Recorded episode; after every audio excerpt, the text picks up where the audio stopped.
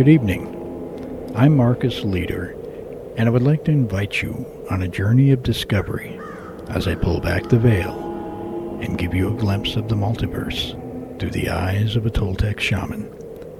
So sit back, relax, turn up the volume, and turn down the lights.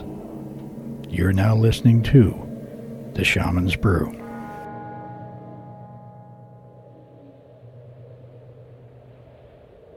Tonight, I'd like to share with you an episode of Pagan Parents on the Edge, one of the best pagan podcasts out there, with my dear friends Fox and Arrowwind. They're go- talking about uh, Halloween or Samhain, and uh, I love this show. It's uh, a lot of ghost stories in it, and I think you'll enjoy it as much as I do. So, without any further talking from me, I present to you Fox and Arrowwind of Pagan Parents on the Edge. Welcome. Welcome to Pagan Parents on the Edge. I'm your host, Fox Fire. And I'm Arrowwind. Cue thunder and lightning.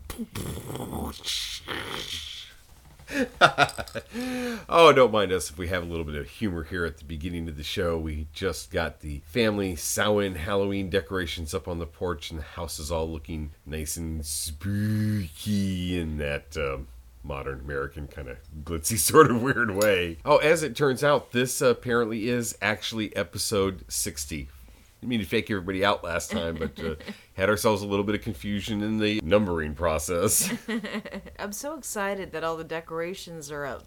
It just looks great. Finally feels like that Halloween season now that the decorations are up. And it's been kind of a hectic, stressful couple of weeks at the PPOTE household. And I've actually noticed in a lot of friends and stuff too, there seems to be sort of a rather subdued energy moving about for some reason at this particular time of year this year. And I know, and it's unusual. It is. It's it's odd where Halloween actually falls where we live this year, and I think it's kind of it's on a Monday, and the way our city goes about being political and odd about their rules as far as trick or treating goes and how the kids get to enjoy it, it throws a wet blanket on things sometimes, I think. It does, but you have the whole weekend before, and I still feel like for some reason it's just not catching everyone Perhaps, the way it has in the past. I mean, we've always, it seems like almost every year we go to a Halloween party. Yep. Adult Halloween party with costumes right, and stuff. Right.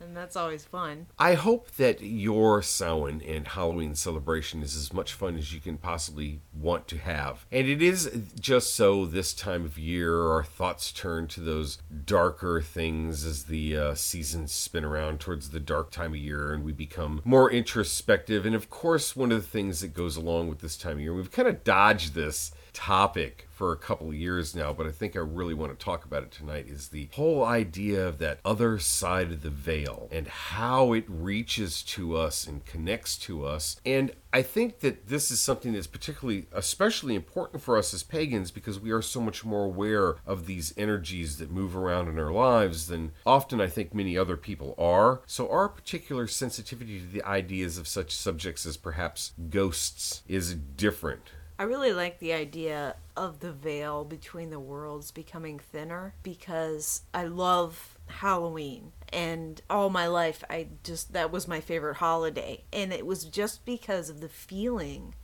I feel on that day. And it wasn't until I became a pagan and I first heard this idea that the veil between the worlds becomes thinner. It totally explains why you feel different because things are different and it's just an amazing thing. Samhain is to me just like this it's a very physical marker that it's time to kind of like downshift. And I feel that energy around me saying to me, this is that time. It's time to get ready to do that. Now, we have talked in the past a little bit about our connection to Samhain, and what I really like to do tonight is talk about ghost stories and keep the conversation around that whole connection to the veil thing. So, um, I, I feel like I'm doing all the talking, honey. Well, just go right on. Well, okay, by golly. Let's start this off with my very first ghost story. This takes place in a foreign country. As some of our listeners might know, my father was military, so I did the military brat thing and moved around the world a lot. And we were in this foreign country, and we were relatively new in a house that we had uh, gotten off what of. What country was it? It was Greece, as a matter of fact. I was five or six years old, and we were relatively new in this house that we'd gotten off base, which was kind of a new experience for me, I think. Six is having a lot of new experiences and stuff. And I remember very distinctly that the house was had a very kind of cool, almost antiseptic atmosphere to it. It's a classic kind of concrete block housing and you know tile everywhere. So there was always a certain level of kind of familiar uncomfortability to be in that house. You're always kind of afraid of falling down and bonking yourself on the tile and the concrete and stuff. It sounds cold to me. But I have some very fond and wonderful memories of this house too. We slept, me and my sisters slept in this room and in a set of bunk beds. And I remember one night, and we had a toy box shoved up against the wall on the other side of the room. And I remember one time waking up and watching this orange glowing ball rise up out of a ball in the toy box and start floating down the room along where the floorboard, where the the floor and the wall meet at the floorboard, and absolutely having just an astounding number of terrifying emotions and states run through me. And it moved out of the room and into the hall. And by that time, I was screaming, and my father came running in, and I watched it move down the hall into the living room and disappear in the living room. And nobody saw this but me. So you can take that for whatever particular number of grains, of salt you think is, are necessary. But my father was convinced. And my father comes from a Catholic background, which, if you're familiar enough with the ideals that uh, the Catholic Church espouses in their the way they interact with different parts of their religion, one of the things that they is well known in the Catholic Church is the idea of exorcism. I think of it in a different kind of way. But my father, I guess, in an effort to comfort me, because I, I totally I like I identified the ball that the ghost had come from, because I knew that this was a spirit, and the term that I defined it as as a kid was ghost. And he took the ball and he did like this little homemade exorcism right there in front of me, and I never had a single experience like that again for a considerably long time in my life. And my father had done this little, I mean, I, I don't know if it was technical or something that he just made up on the spot that had the flavor and the energy from the church that he had spent so much time in. I think of it now today as like a banishment, and that in an effort to protect his son, the energy of it was so powerful that it kept me from having, or it blocked me having these kind of experiences for the rest of my life. And I mean, that's the first ghost story that I have that's a personal ghost story. I, I know a lot of other ghost stories. I mean, I'm sure we all much do. But it had a huge impact on my life. The idea that I guess it might have been even one of my earliest thoughts of what is magic and how does that work. It was very powerful. I've examined over uh, many years of my life what did that whole incident kind of mean. And one of the things that I've really kind of spent a lot of time thinking about is what was that? What I mean, I knew it was a spirit, but what kind of spirit was that? You know, approach it through the connection that is already there with the idea of Catholicism gives it sort of a bent if you follow most modern media that is particularly negative. And while I was terrified during the incident, I can't with any assurity say that that was a negative thing that happened. It was just, you know, my experiences on it. Right, and, seeing something totally unexpected like that. And could, and it was frightening. Yeah, and not just even the unexpectedness of it was it was the knowing of what it was. I mean, there was no doubt in my mind what it was. There is still to this day no doubt in my mind what it was. It was some sort of spiritual entity for some reason, and I don't think it was even meant for my attention. It just happened to be passing through that space right there, and I saw it. So I wonder what that was and where did it come from. Now, I, I don't necessarily anymore subscribe to the singular Christian ideal that it had to be some sort of negative entity and stuff, and have a much more broader base of what kind of spirit energies are are out there. And think at this time of year, when I think about it, I think about that thinness of the veil. I don't actually remember as a kid when that happened, what time of year or anything like that that that happened. But I wonder if it was in some way transmitted through some sort of thinness, some sort of you know, membrane from that other side. And I wonder, like I said, I wonder to this day, the ghost stories that I really am very turned on to by in like local lore and folklore and legend and stuff like that are these stories where there's like this very ambiguous emotional elements to them. And my own ghost stories have those to it. I guess because I just don't really know how to connect to that energy from that other side, even though I'm aware of it. Well, I'm kind of like you in that aspect because I can't say that I've ever really had a definitive ghost experience where I saw a physical expression of a spirit. But I've had friends who've talked about it, and I've had feelings about places and things. I mean, walking into a cemetery has a certain kind of feeling to me that I don't feel when I'm in another place. Oh, certainly. We live near Yorktown, Virginia, and the Yorktown battlefields are rife with stories of ghost soldiers. And while I've never actually seen a ghost soldier, well, you can feel it in the air. Mm-hmm. And it's really, I find it's hard to talk about because it's such a subtle difference to explain how you feel and, and, and the differences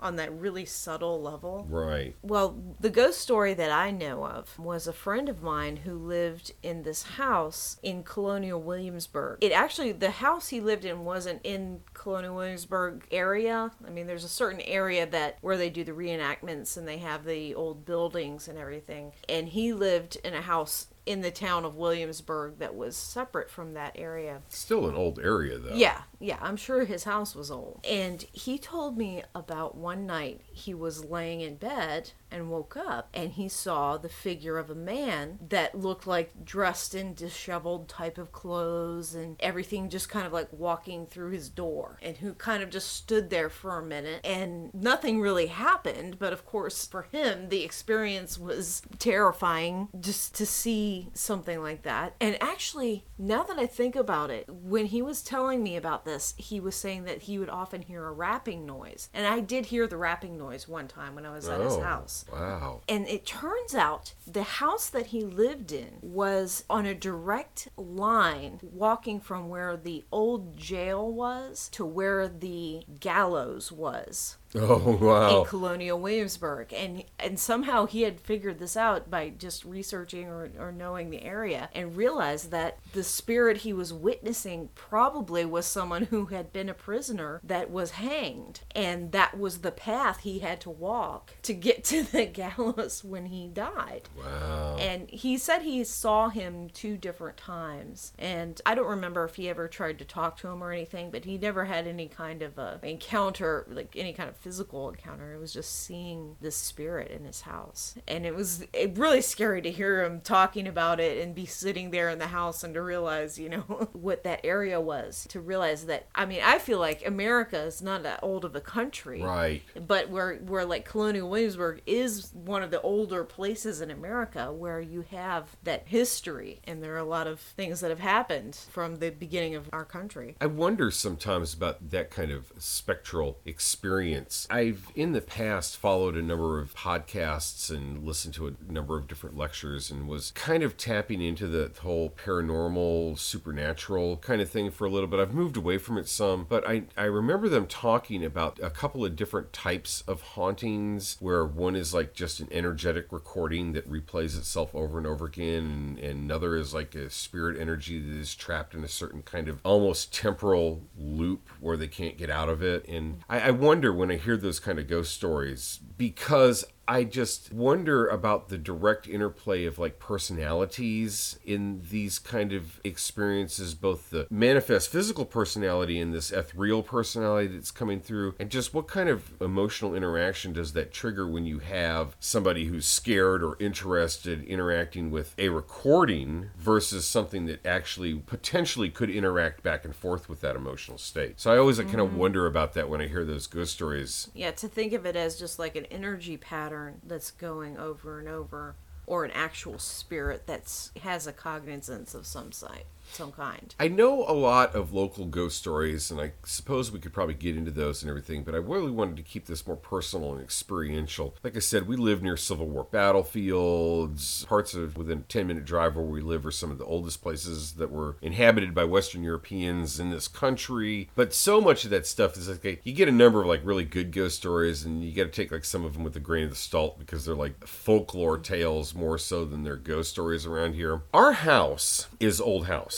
Next year, on paper, our house will be 100 years old. According to the paperwork, it was registered here in 1912, but I found out from somebody that knows local lore that the original part of the house was brought here on a big wagon with a mule train, and somehow they moved it onto its foundation. Our house is kind of like a hodgepodge of a bunch of different things built onto an original building. So I wonder exactly how old our house is, but on paper, our house is 100 years old. Now, granted, especially we've got listeners like in Europe and in foreign countries that have much longer histories than white folk in the new world basically. But I still think that given the time frame and the experiences of the area there is a lot of energy here. Why did I bring that all up? Because I I want to talk about the idea that there is some energy has been some energy in our own home. When we first moved in here when we bought the house, uh, and, and I guess she, she, the, the woman that owned it before us had a long and happy life, and they raised a family in this house. And her son, who lived out of the state, was uh, was the executor of the property. And they had just put the gal in a nursing home, for lack of better words, I guess. And she, we found out later that she had actually died while we were signing the paperwork in the four hour long legal process that we sat with the realtor and the mortgage company and all that stuff, but we found out I found out later that she'd actually died during that time. When we moved in, and we didn't I, I, I didn't really know this at the time, and there is some speculation about it. When we moved in, we didn't realize how the house was arranged as far as living was. But we put our son in the smallest bedroom in the house. He was he was one years old. He lived in a crib. a baby, how much? yeah. How much room did he need? Well, I found out later that pretty much at the end of her life, she had lived in that room because of her disabilities, and It was the warmest room in the house too. I mean, we have radiator system and we had oil heat at the time, and just the way old houses work. Yeah, it just, wa- it was really warm in there, and it's a, a small. I, I think she must have used it as a sitting room. That's I what don't I, think, that too. was the bedroom. Yeah, that's that's that's what I suspect too. We put Thunderwolf into that room, and while we never had a significantly like documentable encounter in that room, the oddest shit constantly happened in there. We had uh, uh, Thunderwolf had this little toy that was like this odd little stuffed animal about the size of a softball that had this It was electric like a voice. little dog or something, Yeah. but it's shaped like a ball. Yeah, and it had this little electric voice box where it would say "wee" or you tossed "Yay!" it around. Yeah. you have to move it to make it talk. and it would be buried in the toy box. And if for no reasons whatsoever, you'd be walking past the bedroom in the middle of the night, two o'clock in the morning, and that thing had, was covered in dust and buried in the bottom of a toy box and hadn't moved in months, would just all of a sudden go wee or yay. and I always wondered why it would do that. And in the past, electronic things have happened very I oddly mean, in it that room. kind of made me think of Chucky a little bit. Oh man, let it's let us not go there. Well, that was more than 10 years ago. It's okay to talk about it now. I think so, and and there is a reason why I think that uh, also as well. And that little round stuffed animal that made wee and yay noises, it was the main one. But every once in a while, some other little electronic toy in there would make some odd and unexpected noise in a weird time. But the really strangest thing is that every once in a while, while he was sleeping in there in his crib, you would we have this old antique rocking chair that is up there in his bedroom. You can see where this is going. But every once in a while, when he'd be sleeping in his crib and everything was peaceful and quiet, you would walk in there and the chair would be just moving very slightly, or you would have the very distinct impression that the chair had just stopped rocking. Yeah, and I it- saw the chair rocking. yeah, and it was yeah, eh, yeah. I mean, and I saw it moving too. I saw it rocking too. And it is an odd house full of weird shapes and odd floors and Yeah, it's not exactly level anymore. Yeah, but I always got the impression that it was the old lady who had come back to this place that she had been very comfortable in. Apparently, she lived, even that they had to move her someplace else, she still mm-hmm. lived a fairly comfortable life here, and that she was in there looking after Thunderwolf. When Thunderwolf got bigger, the influence definitely changed and got, I won't gonna say weaker, but less immediate, maybe, might be the best way to describe it. And eventually, we moved Thunderwolf out of that room and gave him the a larger bedroom when Featherwind was born, and we put Featherwind in that room. And that transitional phase seemed to stop it. There didn't wow, we don't usually do this kind of thing, but we just had to pause the recording for the show while Arrowwind told me something that relates to this that I, I didn't know. Well, in your telling of the story, you were saying that the change in that energy happened because of Featherwind coming along and us moving the rooms around. But actually, at some point, it was before Featherwind was born, actually, that my brother came to visit. And at that time, I'm pretty sure that Kaveldrida and Oni, Kaveldrida, who does the Pagan Spirituality Today podcast, who's a good friend of ours, was visiting as well because he also knows my brother, who, who's been on their show too. And they like to do this kind of thing, connecting with the spirits and everything. And and one night, and I don't know why you weren't there, but Oh, my brother dozens of reasons during did that time. he he did this spiritual connection thing and connected with the old lady who used to live here and the whole purpose of that whole thing was to kind of help the spirit to move on to a better place. Right, you were telling me that Kveldred and Oni, that's one of their tenets in, of interaction for well yeah i mean they're they're mediums. I mean they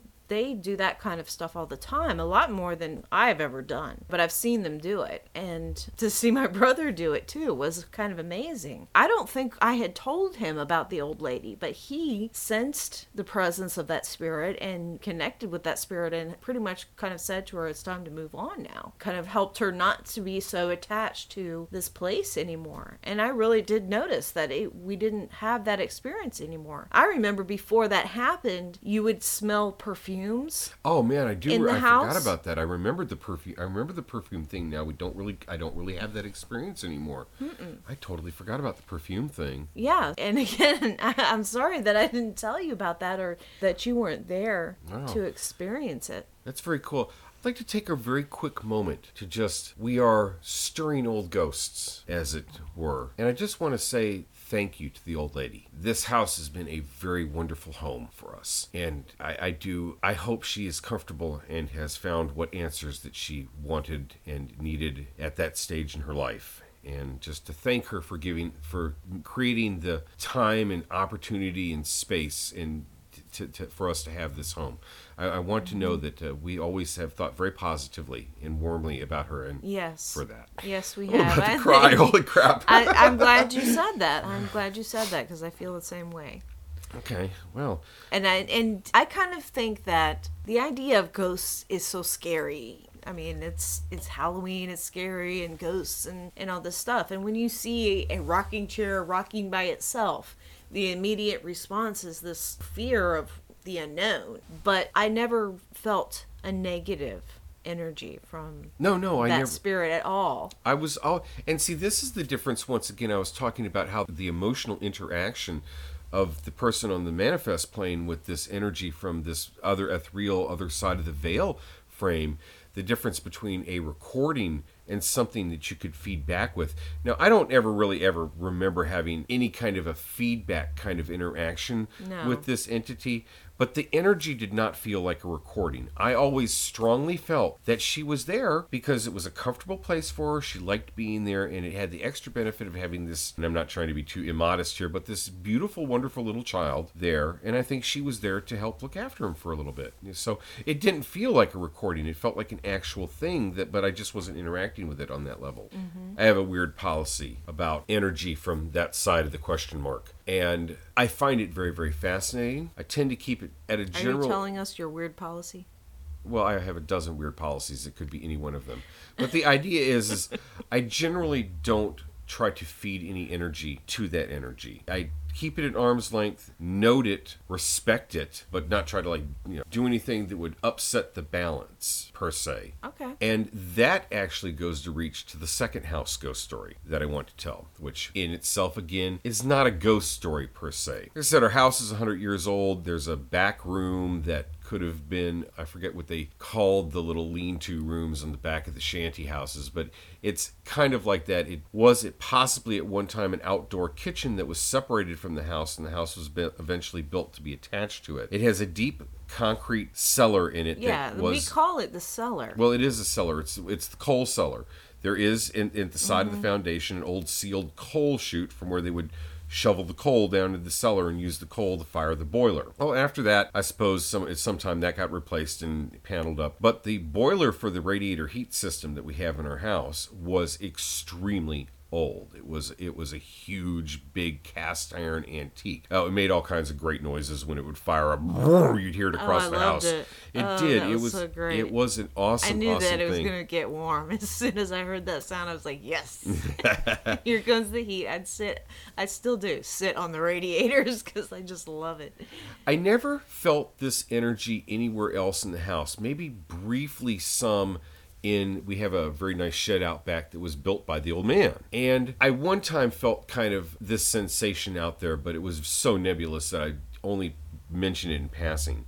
But in the cellar, I always had this feeling that there was this kind of curmudgeonly, cantankerous old man down there looking after the systems. Our electrical wiring system is ball and tube. It's almost 100 years old. It's it's yeah, we still have the screw in Yeah, fuses. We don't. Yeah, it's got the, it's it, it is an old electrical system. The plumbing was a very very old plumbing system in this house, and I always got the distinct impression that that guy didn't want anything to do with me or anything else. He was just down there to make sure the shit ran right, and that was his job. And I can imagine that when these technologies were very young in these houses, because this house at one time did not have indoor plumbing, did not have that kind of heat, did not have electricity and these things were added to the house as the years as years rolled on. So they were kind of eh, they're kind of all patched together in sort of a weird way. And that kind of thing usually requires somebody to sort of keep an eye on it and make sure it's going good.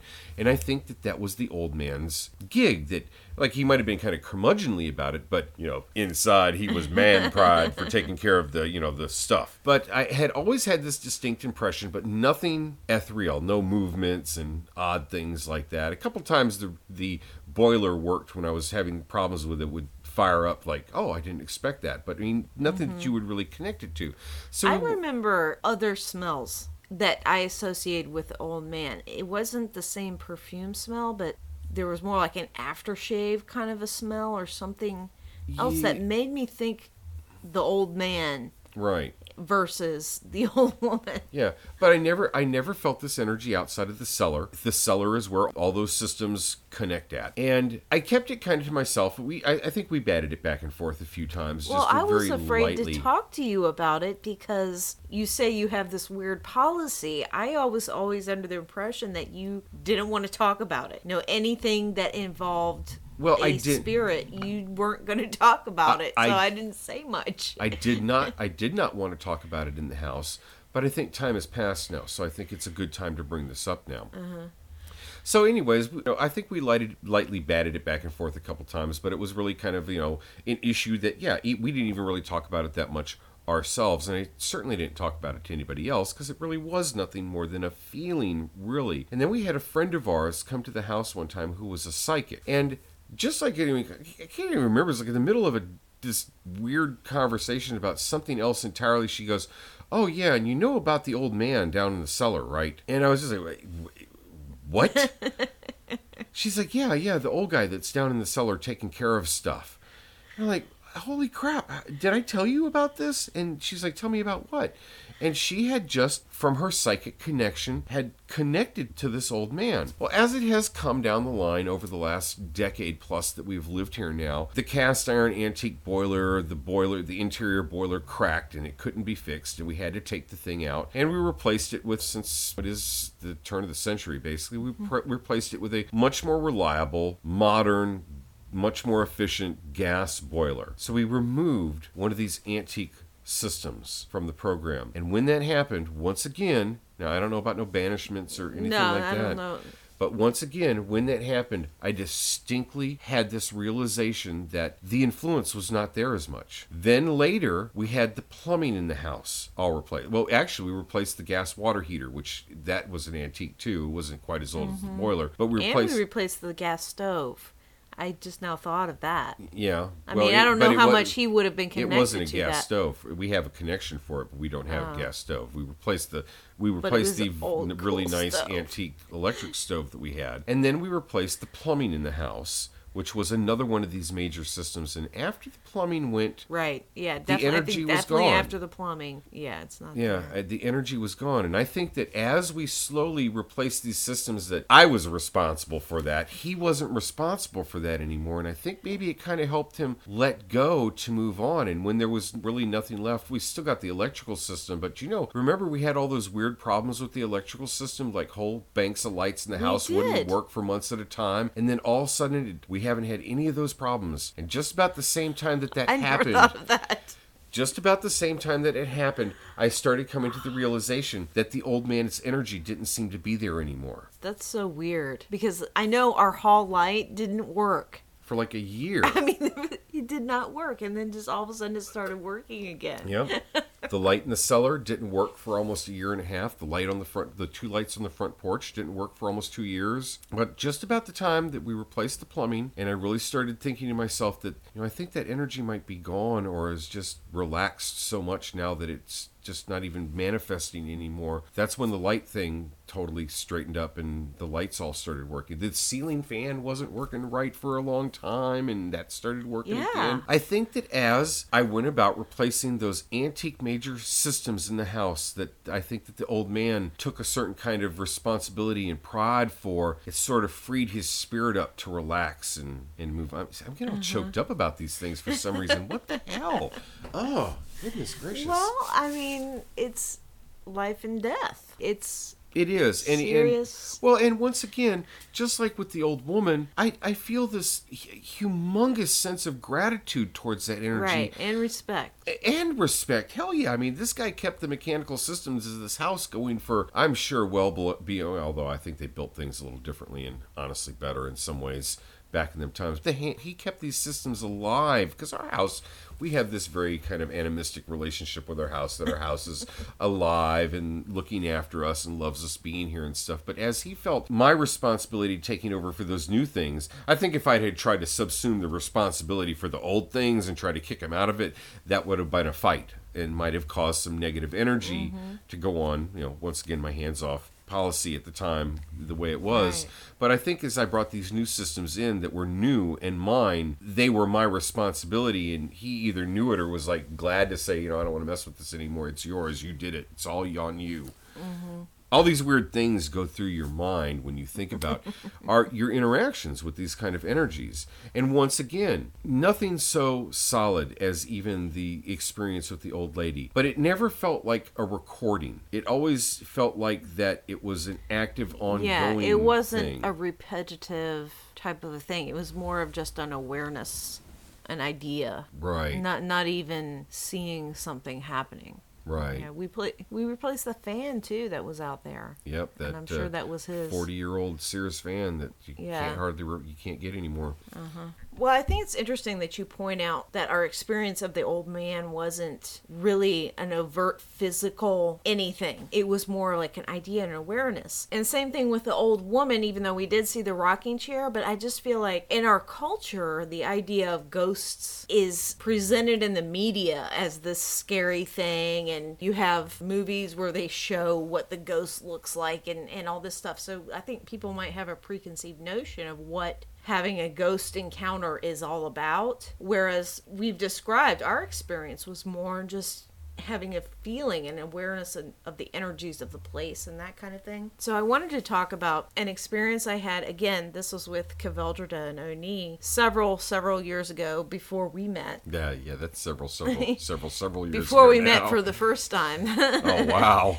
and they had their own coven and they invited me to participate in their Samhain ritual. And it was great. It was a really good ritual. And part of the ritual was for them, like I mentioned earlier, they're mediums that they invited all the spirits that were around to come because Samhain is about honoring the ancestors, honoring the spirits and everything. And their task in doing this was to help any spirits who were trapped in this plane to be able to move on to the next level and to let go of whatever's keeping them here where they're haunting something. And this was really my first experience of mediumship and to, to witness what that's all about and to see it happening. Because before that, my main experience was watching movies and everything, and you don't believe what they're doing because it's a movie, you know right. what I'm saying? But to see it happening in real life. I'll just talk about two of the examples, although I think that they channeled more than just two different spirits in the course of the evening. Kveldreda ended up channeling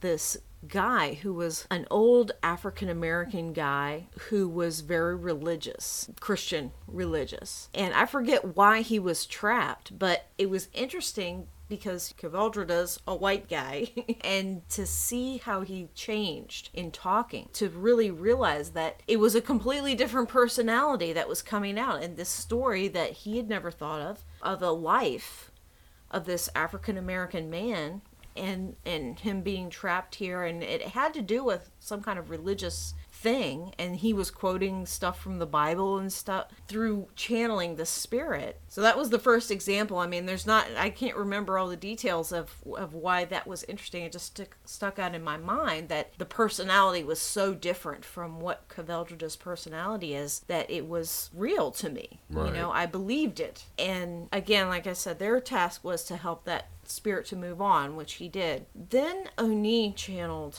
a spirit who it was kind of like I guess as mediums they talk about how spirits kind of follow them around because they realize this person can connect with them and somehow she connected with this woman who had died by her house being burnt and her children were in the house with her and it I mean it's like who would just come out with a story like that I mean I know Oni I know she wouldn't make this up because it's too horrific to think about. But this is what came through when she made that connection to spirit and to hear her talking about the experience of this woman dying in a fire. And she really got too caught up in it. I felt bad for Oni because I kind of could see that she was letting this spirit take over because it was such a horrific death. I remember in in that situation, I called out to her and I was like, "Wait a minute, you need to remember who you are. That you're not that spirit. That you're Oni." And kind of like helped her break that connection a little bit so that she could separate and let that spirit go and kind of let that spirit pass on to a different experience because it seemed like they were trapped in this horrific, very emotional death. And unfortunately, things happen and that happens to people. And I can understand how a spirit would be locked in that pattern, you know what I'm that we've been talking about, you know, like a repetitive pattern where that's the last thing the spirit was trying not, to do something. Not even when they died. Yeah. That's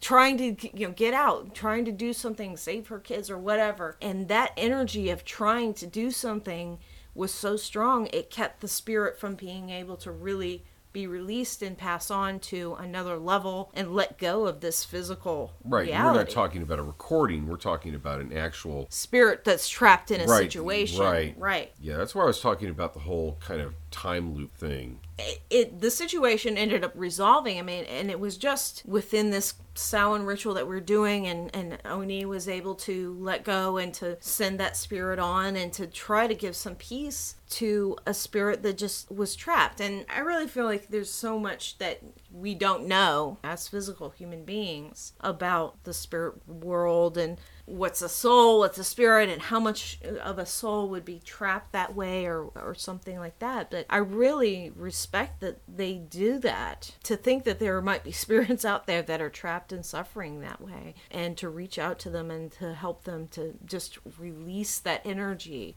I think is a really good thing. And Samhain's the perfect time to do that kind of work. I think so too, because I do believe in the thinning of the veil at this time of year. Not from a technical meta spiritual educational viewpoint, but honestly, this one comes straight from my intuitiveness, from the intuitive way that I practice what I practice, from the feelings that I get from the energy at this time of year. It is much it's beyond what the educational aspect of it is to something that's a whole different level. And, and, when you were talking about the subtleties and trying to figure out how to describe the subtleties of these experiences, I think that's part of what it speaks to it because it's not scientifically quantifiable. Perhaps in some ways it is. Yeah, if you watch you, ghost stories. Well, yeah, you know, they're trying to, but... but I don't think that information is sometimes as important as the emotional, the intuitive, the, the feelings of the situation, I think are almost more significant than any kind of the technical part of it. Right. Yeah. I mean, when you try to listen to the recordings that they make of ghosts on those TV shows, it just doesn't make any sense at all. But I think a person just sitting there and opening themselves to the energies of a place could get some kind of a knowledge of what kinds of things might have happened right. and, and if there were any residual energies. Well, I certainly think that the interaction between our manifest physical plane and whatever that is that's on the other side of the veil, while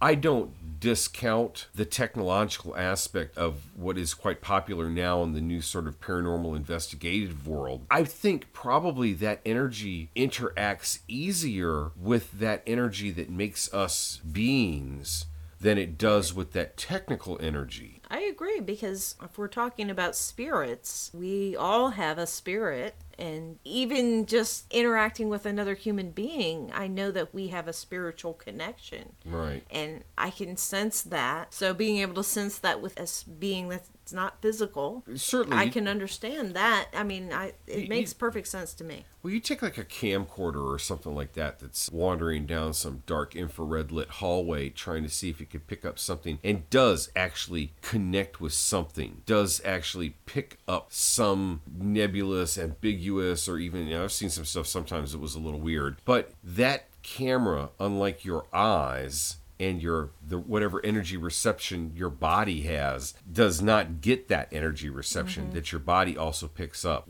just from the few little experiences that I've had interacting with whatever that might be on the other side of the veil. Do you like the way I keep qualifying that every time I say it? um, interacting with that energy is, I mean, I've seen some videos of stuff that's like really seriously, I wonder, is that real? And I have an energetic reaction to it, but boy, it, even my little paltry spiritual things. It, totally that that feeling is nothing like the feeling you get when you see something. Yes, and I have a complete story to go along with that too. I was taking an anatomy class, a college level anatomy class, and we got around to the and I can't remember the name of it, the system of your skin okay and so i'm learning all about the skin and, and the different levels of the skin. And actually your skin has these little teeny tiny muscles in your skin. And the purpose of those muscles is to raise the hair on your skin up. And the professor i had at the time was like these muscles have no purpose whatsoever they're totally pointless they're just leftover stuff from evolution or whatever and you don't need to there's nothing to do you know nothing to think about with these little muscles and, and I'm like, that's what gives you goosebumps. That is a total sensory part of your body. And when you're feeling these different energies, those muscles are sensitive to it in your skin and they have a reaction. The hair on the back of your neck gets a little tingle in it. Right. You know, I mean, oh, it yeah. is your physical body is sensitive on levels that scientific study hasn't really tapped into yet. Well, I mean, just I don't think that they can. I don't think that they can. I don't think you can pick that up with a camcorder. Right, but you can pick it up with those little muscles in your skin.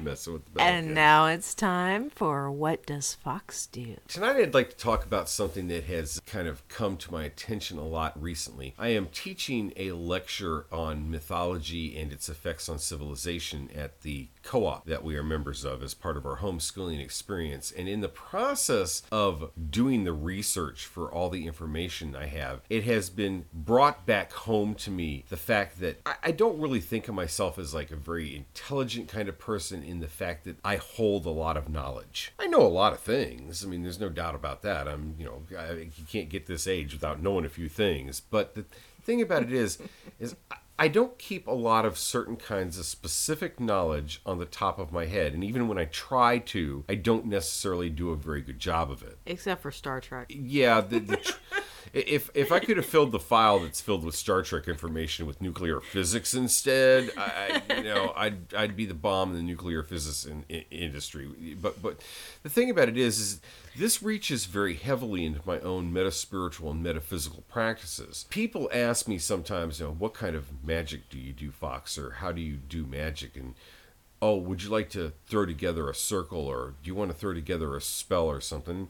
And I can do it on the fly if I am really putting some energy into it. But if I really want to do something fairly serious, or if I really want to get like some really solid information behind some spiritual or philosophical concept that I'm working through at any particular moment, I go to my books. I often refer to myself as a research sorcerer because pretty much anything that I do that is highly that well not even highly technical sometimes it's just just simply technical I almost always go to a book or go to a series of books. I have a whole catalog of in the library of stuff. And while I'm not very good at keeping certain types of specific information in my head, because I've always been a book reader my entire life and books have formed a lot of how I view the world. I thought about being a librarian at one time. I'm very good at keeping tabs of where to find information at. Oh, I want to know some stuff about the variety of mystic symbols and seals. I've got a copy of some Mather stuff and I know exactly which pages to go in there. I want to look up some ancient witchcraft, Italian witchcraft practices or maybe stuff with uh, Black Mass and the early dark sabbats of the occult. I've got a book and I know which pages to go right to for that. And I've got a variety of different books that I do that with, and even stuff sometimes as simple as quarter calls, because I have my own specific methodology for doing my quarter calls, which is generally unique if I want to build up a ritual that involves stuff that I want other people to be connected with more from their viewpoint of the practice of their metaphysical experience, I will go to a book to research things as simple as correspondences for any variety of different things. I've got my 777 somewhere, and if I really want to get freaking technical and bore my brain half loose for a couple of days, I'll break that out to get like hours and the planetary movements and stuff. But like I said, I just don't keep that kind of specific information in my brain very, very well for some reason. It's been sort of that way my whole life, but I found myself a very good niche to work with how I deal with that thing, and it's by being able to go to my books or find my information through research. And that is just one of the things that Fox does.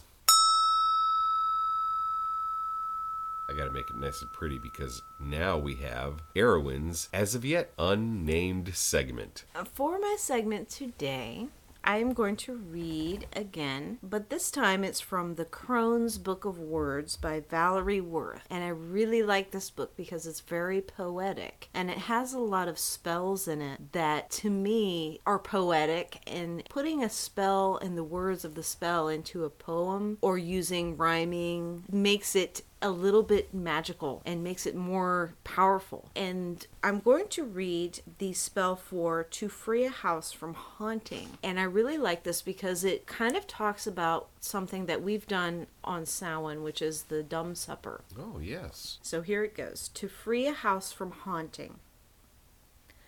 The presence that stands upon the stairs, the unseen hands that move the chairs the lights that play across the wall, the stains that stay, the plates that fall, the mist, the chill, the wandering scents. This gentle spell must speed them hence. At midnight set a table neat, with cup and plate and wine and meat. Invite the ghost to sit and feast, as any host should urge a guest. Presently clear the meal away, then open the door and softly say, Quick or dead, thou art fed, cease to grieve, and take thy leave. Bid him depart, but should he remain, be calm, take heart, and feast him again. I got chills. That was wonderful. And now it's time for podcast of the week, and we have an extra special one this week, don't we, Fox?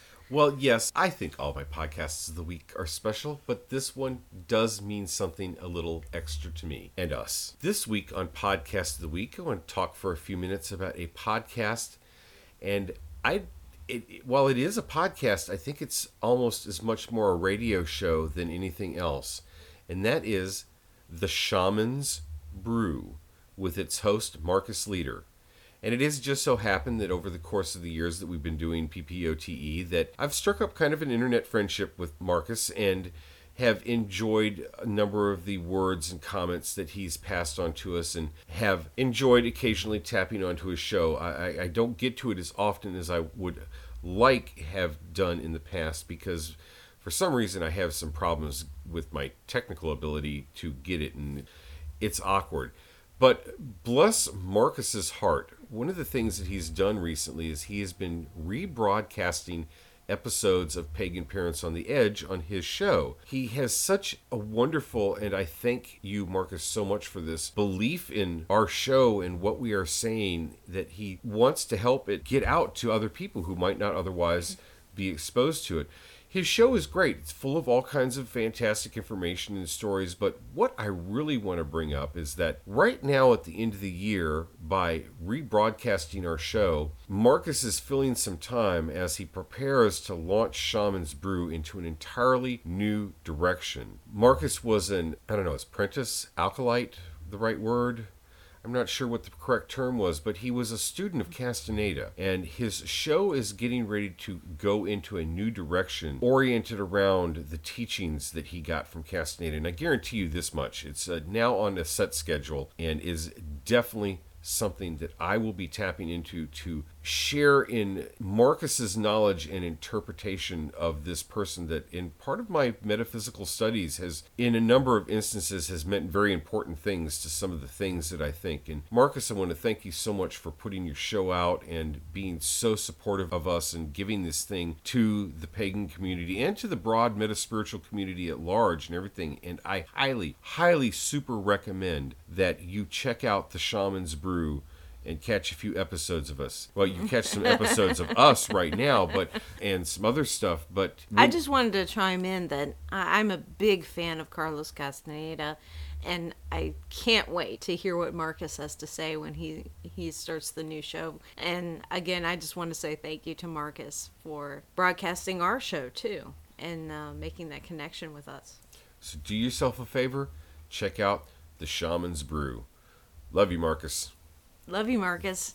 And if any of you out there have any special ghost stories that you want to share, you can reach us at paganparentsote at AOL.com. You can also, much more likely, get in contact with me at paganparentsote at gmail.com. Or on Facebook. Yes, indeed. Friend us up on Facebook. We'll love seeing that going. The weird way that I have the Facebook page set up, because honestly, and I think we talked about this a little bit a couple of shows ago, we do, do try to keep a little bit of anonymity going on here, primarily to kind of protect our children more than anything else. But the way I've got the Facebook page set up is like I can't actually friend anybody with the Pagan Parents on the Edge Facebook page. So I can like things. So unless your site has an option that I can like it, you've got to friend the Facebook page, or I can't interact with you through the PPOTE page. So please like us on PPOTE Facebook and join that little community that bats information back and forth occasionally. You might learn a few trivial bits and odd information as I pass through there. And of course, we're on iTunes. Yes, indeed. And if you get us on iTunes, there must be quite a number of people getting us on iTunes. I've seen the stats on our Podbean site that's one of the largest pod catchers that we're reached through. If you get us from iTunes, take a minute if you don't mind and drop us a review. Make it a good one, and we will very much thank you for it. In the background, floating somewhere in the uh, electronic universe is MySpace and Podcast Pickle. Still, I do believe. And, and Podbean and is Podbean. our main hoster, so we're definitely on Podbean. and you can you can drop messages to us at Podbean and comment to the site. And if you drop messages to us to on Podbean, one of the things I feel like I got to explain is I have we have a lot of struggles with Podbean, and one of the struggles that I have is dealing with their email message exchange system. So I, I have trouble getting back to people on that. Another thing that I would like to mention very quickly, and because we've I've totally forgotten to mention it the last couple of shows, but we are proud members of the Proud Pagan Podcasters which is an excellent resource for finding pagan podcasts and then catching some of the conversations that go on about them. I'd like to thank Lamika right here on the air for doing such a wonderful job helping get that whole thing together. I know there are more people involved in it and I wish I could remember their names, but unfortunately I can't right at the moment. That's what just comes from having no notes. We're still appreciative. Thank you, Lamika. I would like to, before we go tonight, do a special dedication for this show. At the beginning of the summer this year, I lost a very very dear friend, a person who meant a lot to me and was a joy and a wonder to behold to his friends. I called him Chamber Wolf. There's a long and complicated story for why they call him that, but since we do use a little a bit of anonymity here, I'm sure that his spirit will know exactly who I'm talking about. But I would like to dedicate this show and its interest in those things on the other side of the veil and our own interest that the energies that are now there on that side are now on the other side of that question mark are happy and comfortable and are at ease from anything that they might have felt or struggled with in this life. And so, Chamber Wolf, I want to dedicate this show to you. I love you, man. I love you, Chamber Wolf. I love you, Arrowwind. I love you too, Fox. This is Marcus Leader, and you have been listening to The Shaman's Brew on Jackalope Media Network.